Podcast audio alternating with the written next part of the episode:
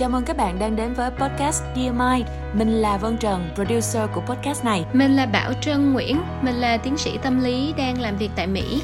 Tụi mình sẽ cùng các bạn tìm hiểu và trò chuyện về các vấn đề liên quan đến sức khỏe tâm lý trong podcast này.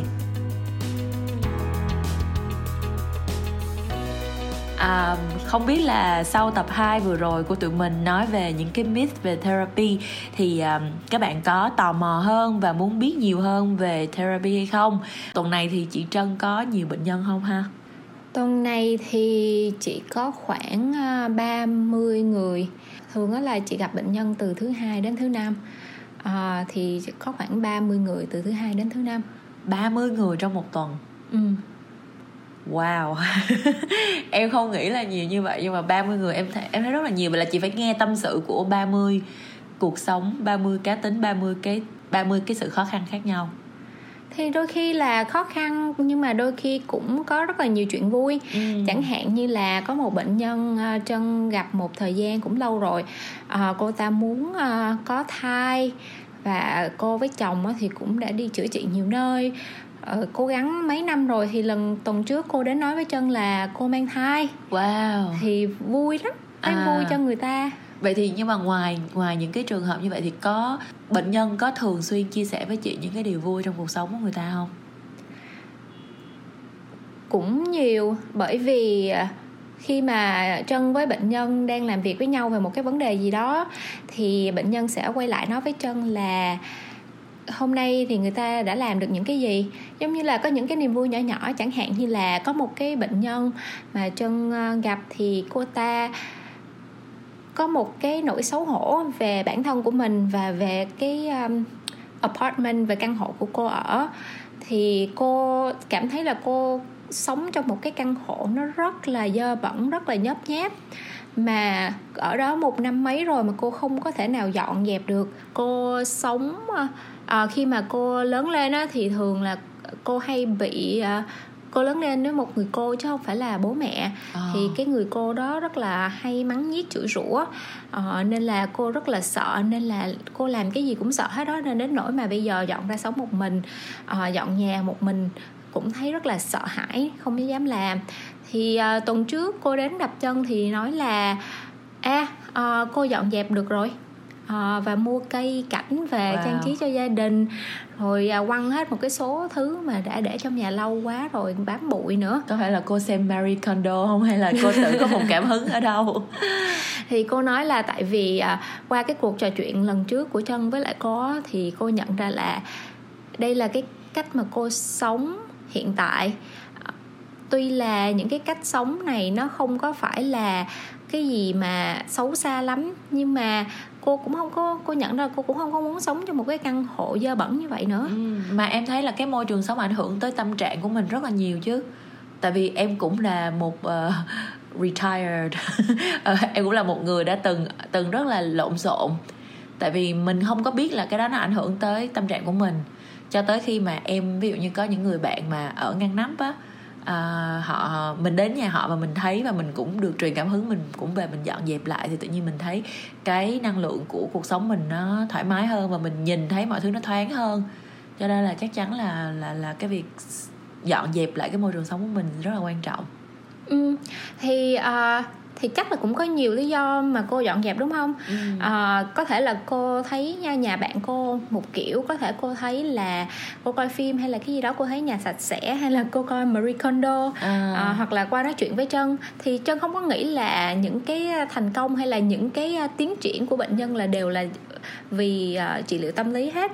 Nhưng mà nếu mà trị liệu tâm lý góp được một phần nhỏ trong cái quá trình tiến triển của người ta thì là Trân thấy rất là vui rồi. Em nghĩ là chắc chắn là có tác dụng thì cô đó mới quay lại chia sẻ với chị như vậy đúng không? Vậy thì ngày hôm nay á, Vân sẽ muốn hỏi chị Trân nhiều hơn về những cái vấn đề mà người ta hay đến để chia sẻ với chị và cần sự giúp đỡ từ một tiến sĩ tâm lý.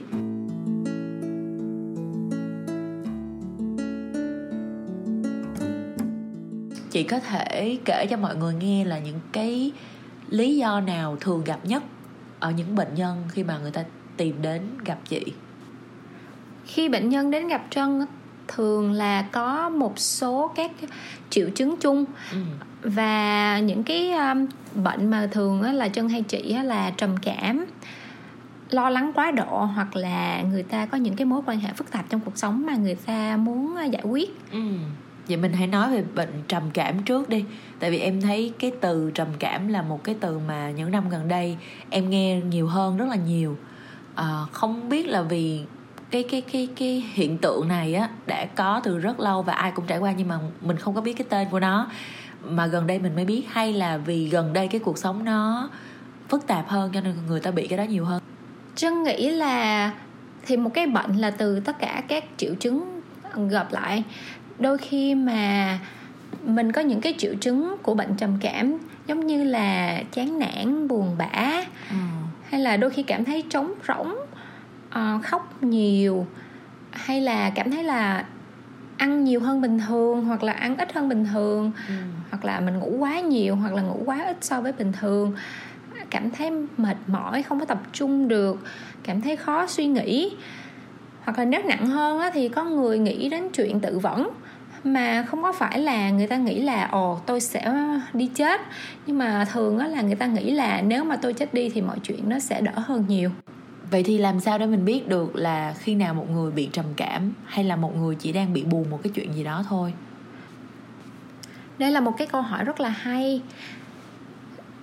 Khi mà mình buồn về một cái chuyện gì đó thôi á, thì cái nỗi buồn của mình thường á là nó có giới hạn. Chẳng hạn như là bạn thi đại học nhưng mà bạn rớt, thì bạn sẽ buồn rất là nhiều. Thì cái nỗi buồn đó thường á nó không có phải là quá dài, và sau một thời gian buồn á, thì bạn có thể học một cái môn nào khác, hoặc là tập trung năng lực của mình để làm một cái chuyện khác, hoặc là ôn thi lại. Đúng rồi. Còn trầm cảm trong cái trường hợp đó thì thí dụ mà bạn thi rớt, xong rồi bạn cảm thấy là mình là một cái con người quá là ngu, cảm thấy mình quá là tệ hại, mình không làm gì ra hồn hết, mình không có thể nào mà thi đậu được nữa, mình cảm thấy mất hết hy vọng, mất hết niềm tin vào bản thân. Và mình không có học thi lại, mình cũng không có kiếm công việc làm, mình không có thể nào làm cái gì khác hết, mình chỉ ở nhà đóng cửa lại và bỏ hết mọi thứ khác. Ok, coi như là cái cú thi rớt đó là làm tê liệt tất cả các hoạt động khác luôn, không có một cái sức sống gì trong cái cuộc sống của các bạn đó nữa hết. Thì là bị trầm cảm. Ok, em hiểu rồi. Vậy thì thường thì nguyên nhân của bệnh trầm cảm là từ đâu? Bệnh trầm cảm có rất là nhiều nguyên nhân. Thường là có thể là do genetic, tức là mình có những cái gene nào đó mà làm cho mình có thể dễ bị trầm cảm hơn người khác, tức là nguyên nhân di truyền. Và có rất là nhiều cái environmental factors, tức là những cái chuyện xung quanh của mình. Chẳng hạn như là bạn sống trong nghèo đói quá là lâu thì rất là dễ dẫn đến trầm cảm. Chẳng hạn như là bạn thi rớt hoài thì cũng rất là dễ dẫn đến trầm cảm. Hay là con nít á, mà hay là bị bạn bè bắt nạt thì cũng rất là dễ bị trầm cảm. Và một cái phần lớn nữa là brain chemistry, tức là những cái neurotransmitter của mình á, nó không có hoạt động bình thường.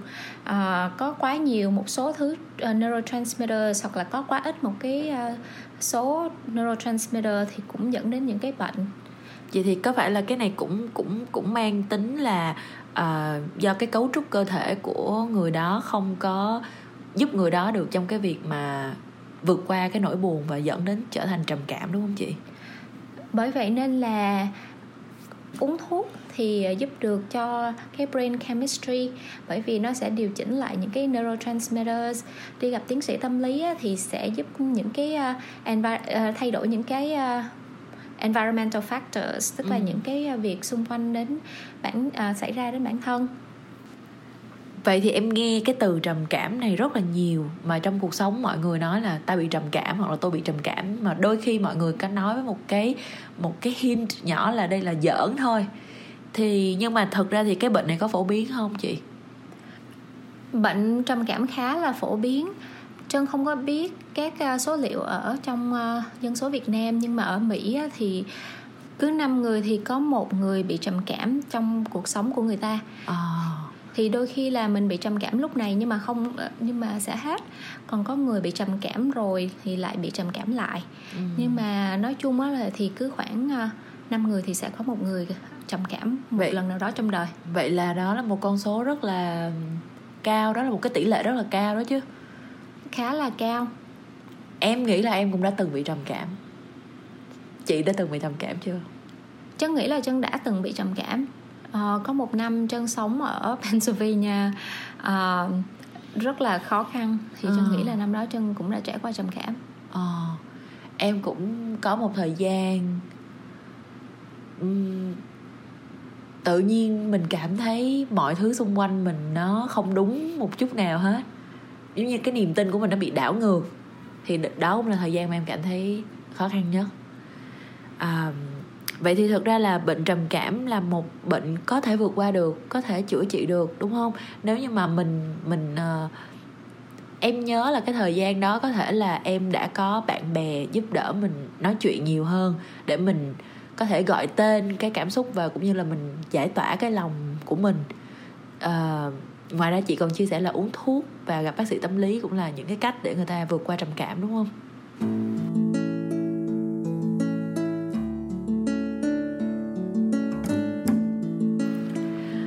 Rồi bây giờ mình sẽ qua cái bệnh thứ hai mà chị Trân có chia sẻ là một trong những cái bệnh mà phổ biến nhất khi mà người ta đến gặp chị, đó là bệnh lo lắng quá độ.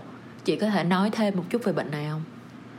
Những cái triệu chứng của bệnh lo lắng quá độ chẳng hạn như là cảm thấy lúc nào cũng lo lắng không yên, hay là cảm giác là có chuyện gì xấu sắp xảy ra, hay là có người ăn không ngon, hay là ngủ không yên, cảm thấy là khi thức dậy cũng rất là khó chịu, không có cảm thấy là khoan khoái. Họ lo âu triền miên hết cái này đến cái khác. Và đôi khi thì còn cảm thấy là sợ sệt triền miên nữa. Vậy thì tại sao lại có những người hay lo lắng như vậy? Cái này là do bẩm sinh hay là do những cái sự kiện trong cuộc sống của người ta gây nên? Là do cả hai. Bẩm sinh cũng có. Thì có một số người sinh ra là đã cảm thấy lo lắng hơn là người khác rồi. Nhưng mà cho những cái sự kiện trong gia đình xảy ra nữa thì cũng là làm cho mình cảm thấy lo lắng hơn. Chẳng hạn như là có một cái đứa trẻ sinh ra trong một cái gia đình mà có rất là nhiều violence, những cái bạo lực trong gia đình. Khi mà trẻ em sống trong một cái gia đình mà có nhiều bạo lực á, thì trẻ em sẽ cảm thấy lo lắng, không biết là mình lúc nào sẽ bị đánh, không biết là chuyện gì sẽ xảy ra, hoặc là không biết là bố mẹ sẽ la lúc nào. Thì bạo lực không có phải chỉ là đánh mà còn nhiều khi la to tiếng nữa. Thì những đứa trẻ này sẽ cảm thấy lớn lên sẽ cảm thấy là lúc nào cũng lo lắng hết, lúc nào cũng bất an, đúng không? Thì đó chỉ là một trường hợp thôi, còn rất là nhiều những cái trường hợp khác nữa làm cho mình cảm thấy lo lắng. Chớ rồi, vậy là em nghĩ người Việt Nam mình chắc là sẽ nhiều người bị bệnh này lắm. Tại vì em nhớ là hồi xưa khi mà chưa có nhiều sách báo á, thì ba mẹ ông bà khi mà bực lên thì hay đánh với hay la con nít rất là nhiều, đúng không? Còn bây giờ đôi khi là có nhiều cái chương trình truyền hình rồi có nhiều sách báo mọi người đọc, mọi người mới biết là không nên la con nít mà phải nói cho nó nghe một cách chậm rãi, từ từ, bình tĩnh. Vậy thì chắc là cũng sẽ có nhiều bạn đang nghe chương trình này cảm thấy là đồng cảm với cái điều mà chị Trân đang chia sẻ.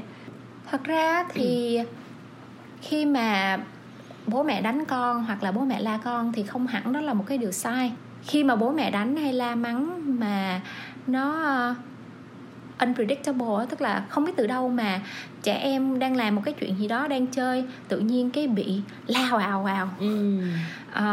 Thì giật mình. Nhưng mà nếu mà thỉnh thoảng giống như là bố mẹ biết là con làm cái này sai, bố mẹ la con, thì cái chuyện đó nó sẽ làm cho trẻ em bớt lo lắng, bớt sợ hãi hơn nhiều. Đúng rồi. Em có một chị bạn có con đang ở tuổi gần 3 tuổi và chị đó chia sẻ với em là đây là một trong những cái độ tuổi mà khó để mà deal với cái đứa trẻ nhất.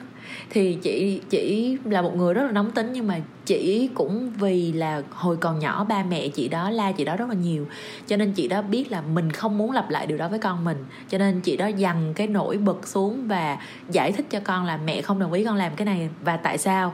Thì đứa bé nó giống như là một cái, em cảm thấy đứa bé giống như là một cái cục rửa chén vậy đó, một cái miếng sponge rửa chén á, nó hút rất là nhanh trong cái thời điểm tuổi đó. Thì khi mà nó thấy mẹ nó như vậy thì lần sau nó cũng nói chuyện lại với mẹ nó y như vậy, tức là nó cũng nói là mẹ ơi con không thích mẹ làm cái này là tại sao, chứ nó không có hét lên giống như là hồi xưa nó có thể hét lên cái trước khi mà mẹ nó biết áp dụng cái cách đó. Thì em thấy cái bệnh lo lắng quá độ là một trong những bệnh em cũng thấy rất nhiều người bị á. Nhưng mà em thấy là khi mà một người đã có cái tính lo lắng rồi á thì em cảm thấy hơi khó để chữa, tại vì nó đã ăn sâu vào cái cách sống của người ta rồi. Vậy thì có cách nào để chữa bệnh này không? Mình sống trên đời thì cần phải lo lắng về nhiều chuyện mà. Nên là đôi khi mà mình lo lắng thì đó không có phải là một cái bệnh. Chẳng hạn như là Vân đang đi học đúng không, thì Vân phải lo đến cái chuyện là khi nào thi, khi nào phải làm bài để nộp thì Vân mới làm bài và học bài cho nó đúng. Thì khi mà cái mối lo lắng của mình không có làm ảnh hưởng đến cuộc sống của mình thì nó không có phải là bệnh. Mà khi mà mình lo lắng quá độ đến nỗi mà làm cho mọi việc trong cuộc sống của mình bị ảnh hưởng á, thì đó là bệnh. Em hiểu rồi. Và lúc đó thì mình cần một cái sự giúp đỡ từ một cái người nào khác, ví dụ như là tiến sĩ tâm lý hay là bạn bè hay là những cái người có kinh nghiệm hơn, đúng không? Những cái cách mà Vân nói rất là giúp ích được cho bệnh lo lắng, hoặc là đôi khi mình thiền cũng là một cái cách trị bệnh lo lắng quá độ rất là hiệu nghiệm. Em đồng ý.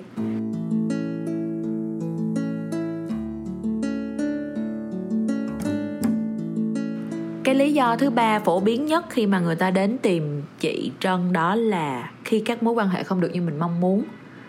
Em nghĩ là cái này chắc ai cũng gặp quá. Ai cũng có rất là nhiều mối quan hệ trong cuộc sống của mình. Có thể là với bạn bè, với anh chị em, với bố mẹ, với chồng, vợ, với con, với người yêu, đồng nghiệp, sếp, hàng xóm. Đúng rồi, thì ai cũng có rất là nhiều mối quan hệ. Nhưng mà đôi khi mình thấy là mình có rất là nhiều bạn rồi nhưng mà mình vẫn cảm thấy rất là cô đơn. Hoặc là những cái mối quan hệ trong cuộc sống của mình không có làm cho mình cảm thấy fulfilled, không cảm thấy như là mình được là chính mình và mình được trọn vẹn trong những cái mối quan hệ đó. Có một số bệnh nhân đến gặp Trân thì nói là chồng của mình không quan tâm đến mình. Có cô này nói là cô đang mang thai nhưng mà thấy chồng không có để ý gì đến chuyện mang thai, hay là không để ý gì cho xây dựng một cái mái ấm nhỏ của mình hết. Vậy đó rất là tổn thương đó, tại vì lúc có bầu là người phụ nữ rất là nhạy cảm nên cô cảm thấy rất là cô đơn. Hoặc là Trân có một người bệnh nhân năm nay 26 tuổi, cô đến vì cái mối quan hệ của cô với bố mẹ rất là phức tạp. Bởi vì bố mẹ lúc nào cũng ép cô học luật, và cô thì cô không muốn học luật, và cô nghĩ là bố mẹ không có hiểu mình, bố mẹ chỉ muốn con mình học luật để mà có một cái tương lai sáng rạng hơn, và muốn cho con mình kiếm được nhiều tiền hơn, mà không có quan tâm là con mình thực sự muốn cái gì. Và cô thì cô không có một cái mối quan hệ sâu sắc với bố mẹ như là cô mong muốn.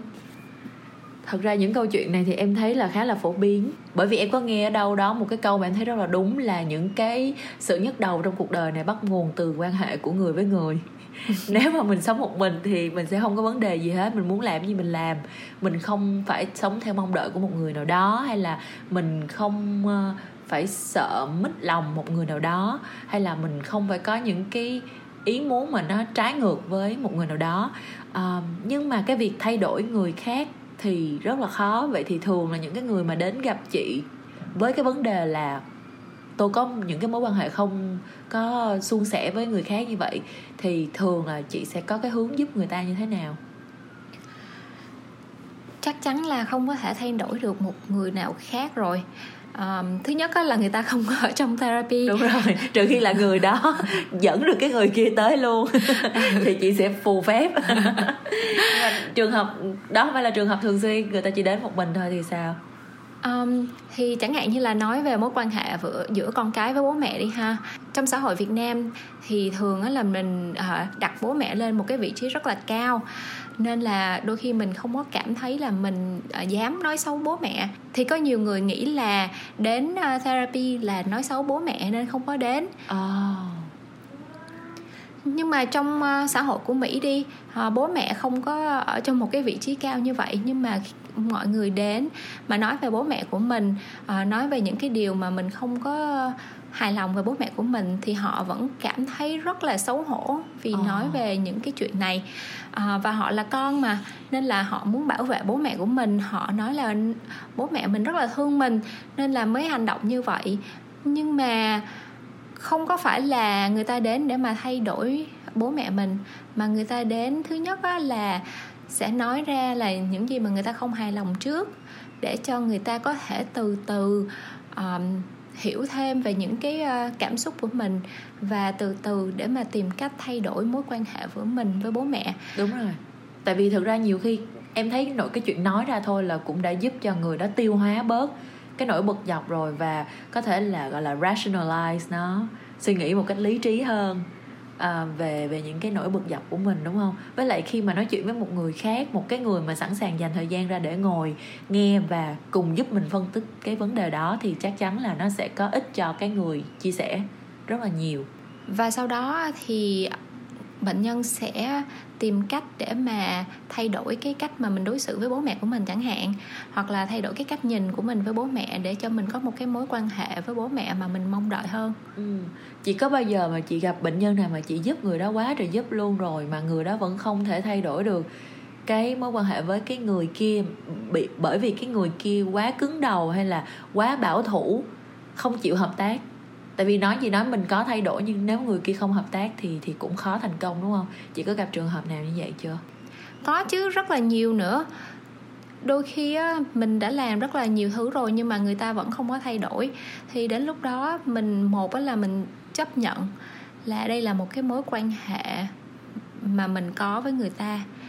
Thì khi mà mình chấp nhận đó là mối quan hệ mà mình có với người ta thì mình phải chấp nhận đó là một cái sự đau đớn tột cùng. Tức là mình phải học cách chấp nhận cái bản chất của cái mối quan hệ đó. Thì cái chuyện chấp nhận đó nó không có dễ dàng. Và đôi khi á, thì người kia đối xử với mình quá tệ bạc, mình có làm gì rồi mà người ta vẫn không thay đổi nữa, thì đôi khi mình phải chấm dứt cái mối quan hệ đó. Em hiểu rồi. Wow, nói chung là chủ đề này khá là buồn đúng không? Khá là nặng nề. Nhưng mà Vân nghĩ là thực ra khi mà đến một cái độ tuổi nào đó rồi mình phải làm chủ cuộc sống của mình. Nếu như có những cái mối quan hệ mà nó quá không có tốt, nó quá độc hại, nó quá trì hoãn cái sự hạnh phúc và cái sự bình yên của mình, thì mình phải là người chủ động chấm dứt nó.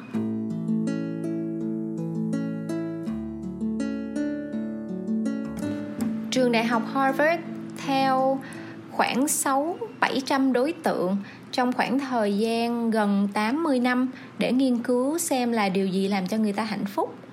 Nghiên cứu này cho thấy là người có những mối quan hệ bền chặt và sâu sắc là những người hạnh phúc nhất. Vậy nên là những cái mối quan hệ là một phần rất là cần thiết trong cuộc sống của mình. Đúng rồi, em cũng đồng ý với chuyện đó. Và em thấy là mối quan hệ trong cuộc sống á, nó vừa có thể là nguồn gốc của những cái điều nhức đầu cho mình, nhưng mà nó vừa là nguồn gốc của những cái niềm vui.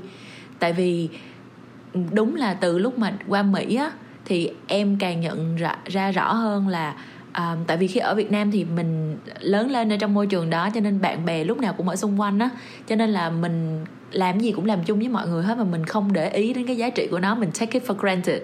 Và đến khi qua đây rồi, ở một mình trong một cái thành phố lớn thì mình có nhiều cái thời gian cô đơn hơn, và sau đó khi mà mình có gặp bạn bè thì mình mới thấy là nhiều khi á là chỉ cần là làm chung với nhau một cái hành động hoặc là một cái hoạt động gì thôi là mình đã thấy vui rồi. Đó là cái sự togetherness của con người á. Em nghĩ là cái việc cùng nhau làm một cái gì đó, có một cái mối quan hệ mà mình tin tưởng được người ta và mình có thể chia sẻ được với người ta là một thứ rất là healthy, rất là cần thiết trong cuộc sống.